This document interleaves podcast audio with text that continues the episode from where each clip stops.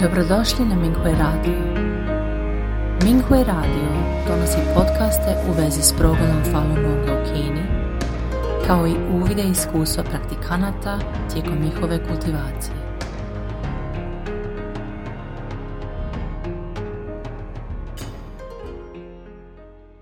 Slijedi članak za dijeljenje iskustava kojeg je napisao Falun Dafa praktikant iz Kine pod naslovom Pismo za praktikanta iz njegovog kraljevstva u drugoj dimenziji.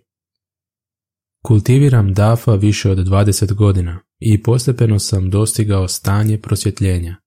Moje misli su povezane sa mojim tijelima u drugim dimenzijama, što znači da mogu putovati kroz različita vremena i prostore. Ovdje sam zapisao što sam vidio kada sam otputovao u svijet u drugoj dimenziji. Lokalni praktikant je surađivao sa mnom na DAFA projektima. Međutim, zbog skučenog rasporeda i rođenja njegovog djeteta, on je popustio u kultivaciji, nakon čega je razvio simptome vrlo teške astme. Pozvao sam ga u svoj dom i nekoliko dana za redom smo učili predavanja učitelja i zajedno vježbali. Pomogao sam mu da traži unutar sebe. Njegovi simptomi su se smanjili, ali nisu u potpunosti nestali. Jedne večeri nakon što je zaspao, ja sam nastavio slati ispravne misli. U stanju mirnoće vidio sam njegove prethodne živote.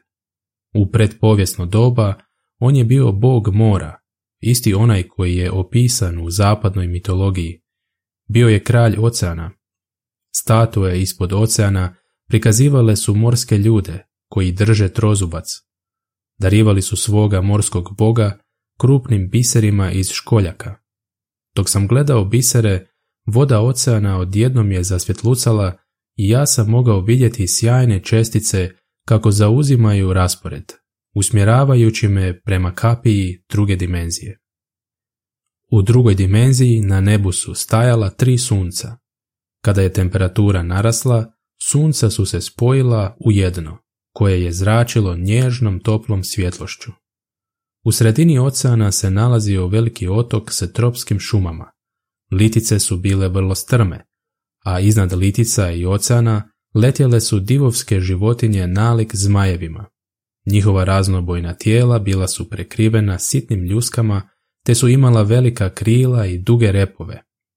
Kada su me vidjeli, ispustili su glasne krike, Noseći na sebi vitezove u oklopima, letjeli su tik iznad vode ispred mene, kao moji vodiči. Dok smo se približavali kopnu, razne vrste ptica su nam se pridružile. U luci su bili usidreni veliki jedrenjaci. Čovjekolika bića su bila zauzeta svojim poslovima, neka su nosila odjeću sličnu kao u drevnom zapadnjačkom društvu, kosa im je bila plava ili crvena, Letio sam sa devet velikih zmajolikih životinja i njihovim vitezovima. I vidio sam visoke planine, široke rijeke, prostrane šume i livade i razne vrste životinja. Po livadama su trčali bijeli konji, a slijedila su ih bića koja su bila polu konji, polu ljudi. Bili su svjetlo smeđi, muškarci su bili mišićavi i nosili su lake kacige, nosili su luk i strijele i koplja, Žene su također nosile oklope i bodeže. Prelazeći široku rijeku, oni su je naprosto preskočili dok su ju konji preletjeli. Također sam vidio nekoliko naprednih gradova i mjesta. Ljudi su nosili odjeću koja je nalikovala bojemskom stilu u srednjoj Europi. Odrasli muškarci su bili odjeveni u bijelo platno sa maslinovim grančicama na glavi koje su predstavljale njihov društveni status. Žene su bile odjevene u crveno i zlatno, s kosom u punđi. Djevojčice su imale raspuštenu kosu, ukrašenu bijelim ljiljanima. Vitezovi su me odveli do grupe zgrada od kamenja boje bijelog žada. Ruže raznih boja su cvjetale, a zrak je bio ispunjen ugodnim mirisom. U glavnom predvorju nalazili su se veliki bijeli stupovi ukrašeni zlatnim gravurama. Plafoni su bili ukrašeni u istom stilu, Hodao sam pored pravokutne fontane kroz glavno predvorje do zlatnog kraljevskog prijestolja. Vidio sam bijele bisere povrh fontane. Pored prijestolja je bilo dvanaest manjih sjedišta. Namještaj je bio iznimno bogat i luksuzan, ali golema je palača bila prazna i tiha.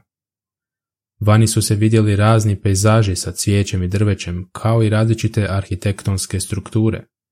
Došao sam do okrugle bijele građevine pod nazivom Kristalna palača, koja je bila okružena mnogim stupovima. Unutrašnjost palače je bila sva u kristalima, strop je bio providan, a na podu se prostirao ornament u obliku velike crvene ruže u punom cvatu. Sjedeći prema jugu i okrenut prema sjeveru, stajao je visok portret mog kolege praktikanta, stojeći sa rastvorenim plakatom na trgu Tiananmen. Na licu je imao spokojan osmijeh, a pogled mu je bio čvrst i neustrašiv. Na zidovima palače su visjeli portreti ovog praktikanta u likovima iz raznih vremenskih doba. Jedna od slika ga je prikazivala kao morskog boga sa trozupcem u ruci. Iz providne kupole na sredini dvorane na mene je padala svjetlost. Odjednom zvijezde, galaksije i nebeska tijela pojavila su se u sredini dvorane oko mene. Kao da sam ušao u ogroman univerzum. U centru nebeskog tijela je bila malena galaksija okružena zlatnom svjetlošću. To je bio mali univerzum naše planete Zemlje. Izvan kristalne palače veliki broj božanskih ratnika u nekoliko skupina u bliskoj formaciji okupilo se na prostranoj ravnici. Božanski ratnici su bili odjeveni u kožne oklope, kacige i čizme, poput onih u drevnom Rimu. Na čelu stajaše devet zmajskih vitezova sa velikim zmajevima pored sebe, a iza njih stajaše ratnici držeći velike štitove, koplja, podeže i druge vrste oružja. Sa svake strane okupljenih ratnika stajaše dva viteza na božanskim konjima, sa medvjedima ispred sebe i kentaurima iza. Čovjek sa zlatnom maslinovom grančicom na glavi mi je prišao, pozdravio me stavljajući desnu ruku na grudi. Citat. Dragi Dafa učeniče iz doba fa ispravljanja, hvala ti što si došao u našu zemlju ruža i hvala što pomažeš našem kralju, tvom kolegi praktikantu. Nadam se da ćeš našem velikom kralju prenijeti naše misli i reći mu da nam jako nedostaje. Molim te da mu odneseš ovo pismo i molim te da prihvatiš našu srdačnu zahvalnost. Kraj citata. Sa poštovanjem sam uzeo svitak zapečačen znakom crvene ruže. Taj čovjek se vratio natrag, a božanski ratnici su mi se još jednom poklonili. Zatim su ratnici počeli ritmično udarati svojim mačevima i štitovima, Zaglušujući zvuk je naličio ljudskom ritmu srca ili poviku hrabrih ratnika na bojištu. Oči ratnika su imale čvrst, neustrašiv pogled, što me je podsjetilo na mog kolegu praktikanta dok je stajao na trgu Tiananmen sa plakatom u rukama. Uz ritam zveketa oružja, ratnici zapjevaše svoju himnu. Citat. Kad se iskvareni svijet sprema srušiti, kad tamni oblaci prekriju svjetlost. Ti, naš veliki kralju, nadahnut stvoriteljem, marširaš neravnim putem u snijegu. Probijaš se kroz tamnu maglu, vitlaš svojim mačem, sjećeš zle demone.